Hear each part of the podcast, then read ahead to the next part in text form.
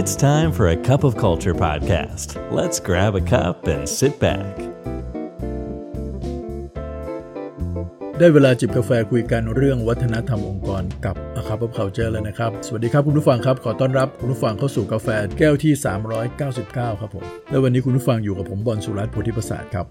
และวันนี้ที่ตั้งชื่อกาแฟแก้วนี้ไว้แบบนี้เนี่ยเพราะว่าในช่วงนี้เนี่ยทางทีมงานของเราเนี่ยนะครับ อยู่ในช่วง กำลังทำงานให้กับลูกค้าหลายๆรายนะครับ แล้วก็ลูกค้าหลายๆรายนั้นเนี่ยอยู่ในขั้นตอนใกล้ ๆ กันอยู่นะครับ ก็คือการทำงานกับกลุ่มผู้บริหารนั่นเอง อย่างที่เคยเรียนคุณผู้ฟังในหลาย ๆ ครั้งนะครับ ว่าวัฒนธรรมองค์กรเนี่ยจะเกิดขึ้นยากมาก ๆ ถ้าผู้บริหารไม่เอาด้วย เวลามีคนถามผมว่า Key Success Factor ในการสร้างวัฒนธรรมองค์กรคืออะไรนะก็มักจะตอบแบบไม่ลังเลเลยครับว่า ก็ความเอาจริงเอาจังของผู้บริหารเนี่ยครับ สิ่งที่บริษัทเรา Bright Side People จะทำเสมอก็คือว่าเราจะ make sure ว่าผู้บริหารให้เวลากับเรื่องการสร้างวัฒนธรรมองค์กร และพร้อมที่จะลงทุนลงแรงไปด้วยกันนะครับ โดยเฉพาะองค์กรที่จะต้องมีการ launch วัฒนธรรมองค์กรใหม่ หรือ relaunch ก็ตาม launch กับ relaunch ต่างกันยังไงครับ การ launch ก็คือการที่องค์กรเนี่ยมีการปรับเปลี่ยนวัฒนธรรมองค์กรใหม่เลยนะครับ ถ้าพูดง่าย ๆ ก็เหมือนว่ามีการปรับวิสัยทัศน์ มีการเปลี่ยน core value ขององค์กร ไปตามบริบทตามสถานการณ์ที่มันเปลี่ยนไปนั่นเอง อันนี้เราเรียกว่าเป็นการ launch ใหม่ อันนี้ก็ต้องมาว่ากันใหม่ตั้งแต่ขั้นขั้นตอนในการที่เขาไป crack เลยครับว่า ด้วยวิสัยทัศน์ด้วยเข็มทิศทางธุรกิจที่ต้องการที่จะไปเนี่ยรวมไปถึงกลุ่มลูกค้ารวมไปถึง value proposition ขององค์กรของเราคืออะไร แล้ว core values แบบไหนแหละ ถึงจะมา support ให้เราไปถึงเป้าหมายที่เราอยากไปได้ ส่วนอีกรูปแบบหนึ่งก็เป็นเรื่องของการ relaunch นะครับ การ relaunch คืออะไรครับ การ relaunch คือ องค์กรอาจจะมีวัฒนธรรมองค์กรอยู่แล้ว แล้วเชื่อว่าชุดเดิม core values เดิมเนี่ยสามารถจะพาองค์กรเนี่ยไปถึงเป้าหมายได้ แต่อาจจะต้องมีการปรับเปลี่ยน หรือมีการเพิ่มเติมบางอย่างเข้าไป ยกตัวอย่างเช่นนะครับ อาจจะต้องมีการปรับภาพรวม ของมันให้ตอบโจทย์เรื่อง innovation มากขึ้น หรือตอบโจทย์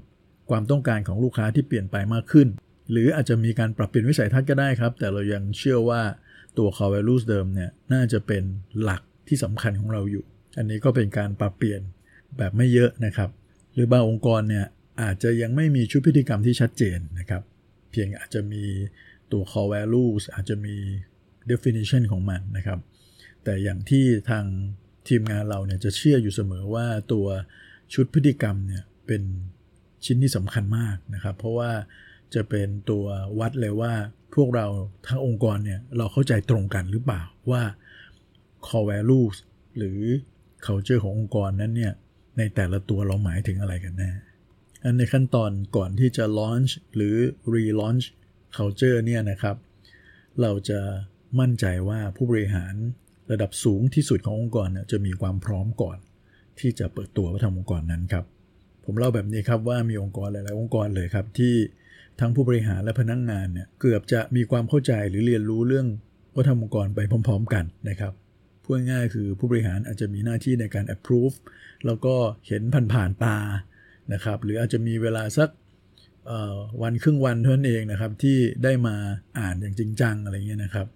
แล้วก็อีกไม่กี่วันถัดมา ก็จะต้องมีการเปิดตัววัฒนธรรมองค์กรแล้วอะไรเงี้ยงั้นเราอาจจะพูดคล้ายๆได้เลยว่า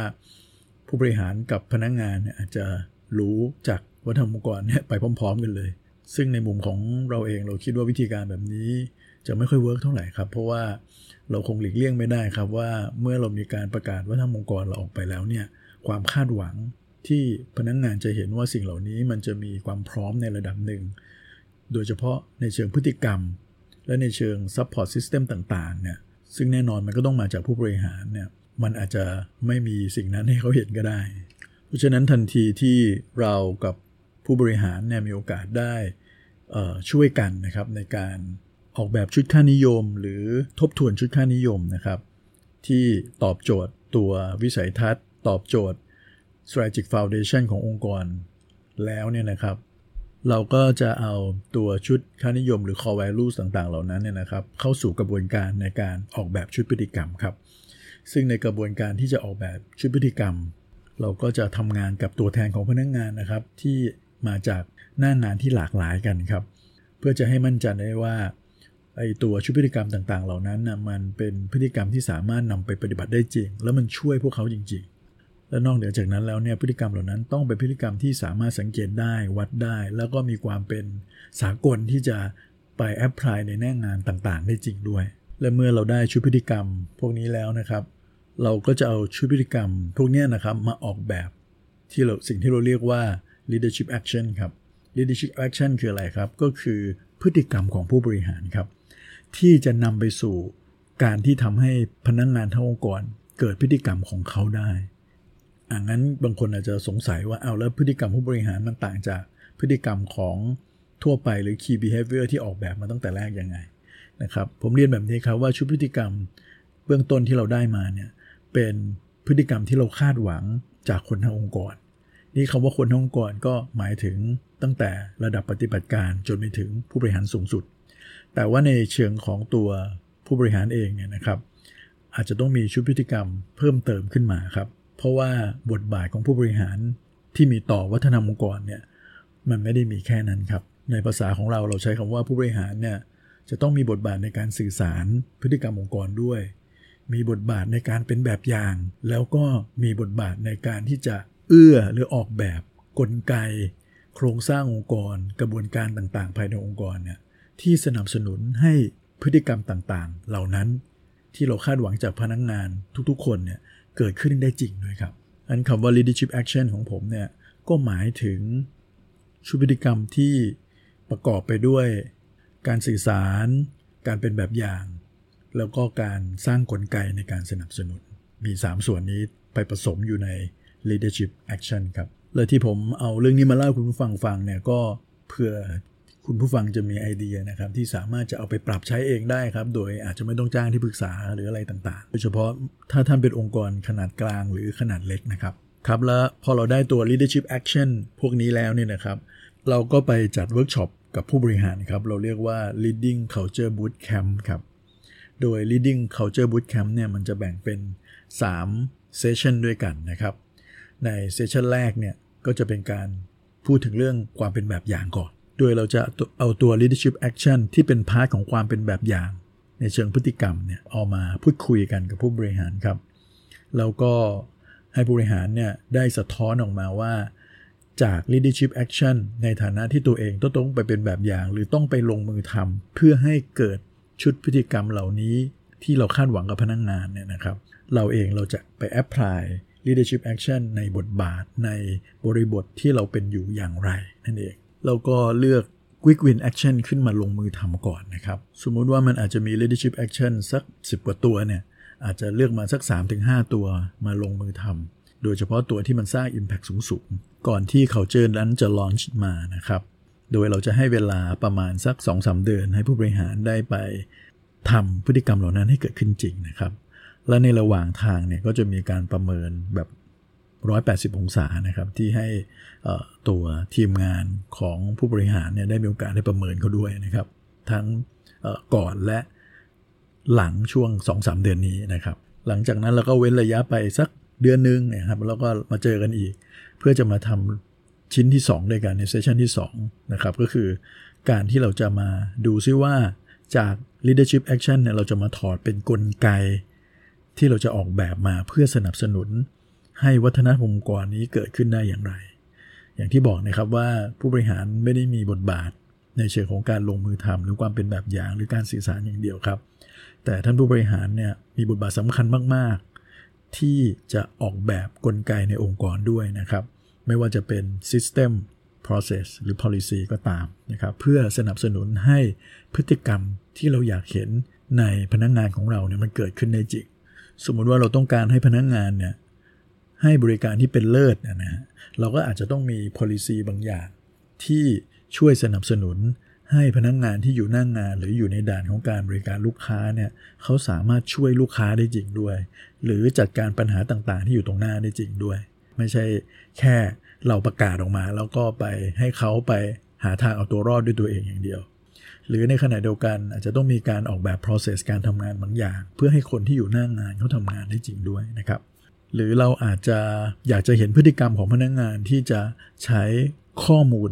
ให้เป็นประโยชน์ แต่ขณะเดียวกันองค์กรเราไม่ได้มีเทคโนโลยี ไม่ได้มี system อะไรบางอย่าง ที่จะมา support เขาในเรื่องของการวิเคราะห์ หรือว่าการบริหารจัดการข้อมูล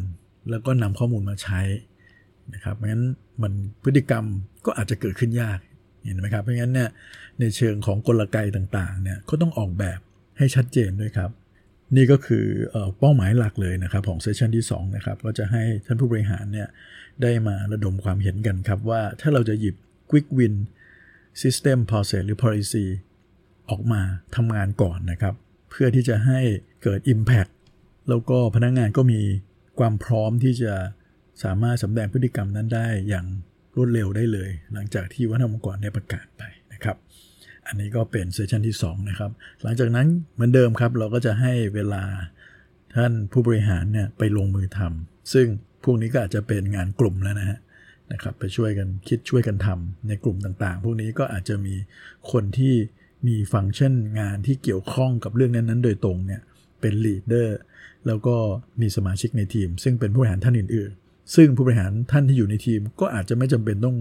มีหน้าที่รับผิดชอบในเรื่องนั้นโดยตรงก็ได้ครับ เพราะเราจะได้มีคนที่มีมุมมองที่หลากหลายกันมาช่วยกันระดมความเห็น โดยที่ initiative ต่างๆ พวกนี้เนี่ยก็จำเป็นจะต้องมีสปอนเซอร์เป็นผู้บริหารระดับสูงสุดขององค์กรด้วยนะครับ เพื่อจะมั่นใจได้ว่าจะมีกระบวนการในการสนับสนุนแล้วก็ติดตามผลของตัว project เหล่านี้ที่ได้จาก session นี้ครับ หลังจากนั้นเราก็ทิ้งช่วงไปอีกสัก 2 สัปดาห์ 1 เดือนอย่างเงี้ยนะครับ เราก็มาเจอกันอีกครั้งหนึ่งแล้วก็ทำในเรื่องของการสื่อสารครับ เราจะเอาผู้บริหารมาวางแผนร่วมกันนะครับว่าอะตอนนี้เราน่าจะมีความพร้อมระดับหนึ่งแล้วเพราะอะไร เพราะว่าเรามีโอกาสได้ไปลอง take action ดูได้ไปแสดงพฤติกรรมออกมา เรามีโอกาสได้สร้างกลไกในระดับหนึ่งออกมาแล้ว อาจจะยังไม่เห็นผลร้อยเปอร์เซ็นต์ไม่เป็นไรแต่ได้ลงมือทำไปแล้วนะครับ ซึ่งทั้งสองอันเนี้ย มันทำให้ท่านผู้บริหารทุกคนเนี่ยสาสามารถที่จะมองเห็นแล้วล่ะครับว่า ภาพของวัฒนธรรมองค์กรใหม่ของเรามันเป็นยังไง แล้วมันทำงานยังไง พอเขาได้ไปลงมือทำมันแล้วถูกไหมครับงั้นในครั้งนี้เนี่ยก็จะมาประชุมร่วมกันพูดคุยกัน แล้วก็วางแผนในเรื่องของการสื่อสารนะครับ ว่าใครจะต้องสื่อสารอะไรช่องทางไหนเมื่อไหร่ทาวฮอต้องทำยังไง ต้องเดินสายไปเจอพนักงานไหมในกรณีที่พนักงานกระจายตัวอยู่ทั่วประเทศนะครับ หรือ Key Message หลักๆ คืออะไรสื่อสารโดยใครบ้างพวกนี้ครับ อันนี้สำคัญมากๆครับ ซึ่งอันนี้ก็จะเป็นเซสชันสุดท้ายนะครับนั่นจะเห็นไหมครับว่าสิ่งที่เราให้ความสำคัญก็คือว่าท่านผู้บริหารต้องพร้อมก่อนนะครับ ก่อนที่จะ launch หรือ relaunch ตัววัฒนธรรมองค์กรของเราไป นี่คำว่าท่านผู้บริหารเนี่ยหมายถึงผู้บริหารกลุ่มไหน หมายถึงผู้บริหารสูงสุดขององค์กรครับ ก็คือตั้งแต่ CEO N ลบหนึ่ง N ลบสองลงมาเลยนะครับ ซึ่งมาถึงจุดนี้แล้วเนี่ยเราก็น่าจะพอมีความพร้อมบ้างขึ้นละในการที่จะเปิดตัววัฒนธรรมองค์กรได้อย่างเต็มปาก เพราะว่าพอเรา launch culture ไปสิ่งที่พนักงงานเห็นเห็นพฤติกรรมผู้บริหารละเห็นกลไกต่างๆ ถูกขับเคลื่อนเดินหน้า เพื่อสนับสนุนให้เขาสำแดงพฤติกรรมต่างๆ เหล่านั้นได้บางส่วนออกมาแล้วนะครับ และนี่แหละครับ ถ้าผู้บริหารเอาจริงนะครับ ว่านามกรมันก็ เป็นไปได้ครับ และที่มันเล่าแบบนี้ เพราะว่าเรามีโอกาสได้เห็นจากความตั้งใจของกลุ่มลูกค้าของเรานะครับ ที่ตั้งใจแล้วก็จริงจังมากเลย มีส่วนร่วมมากๆ ในการที่จะลงมาทำวัฒนธรรมกร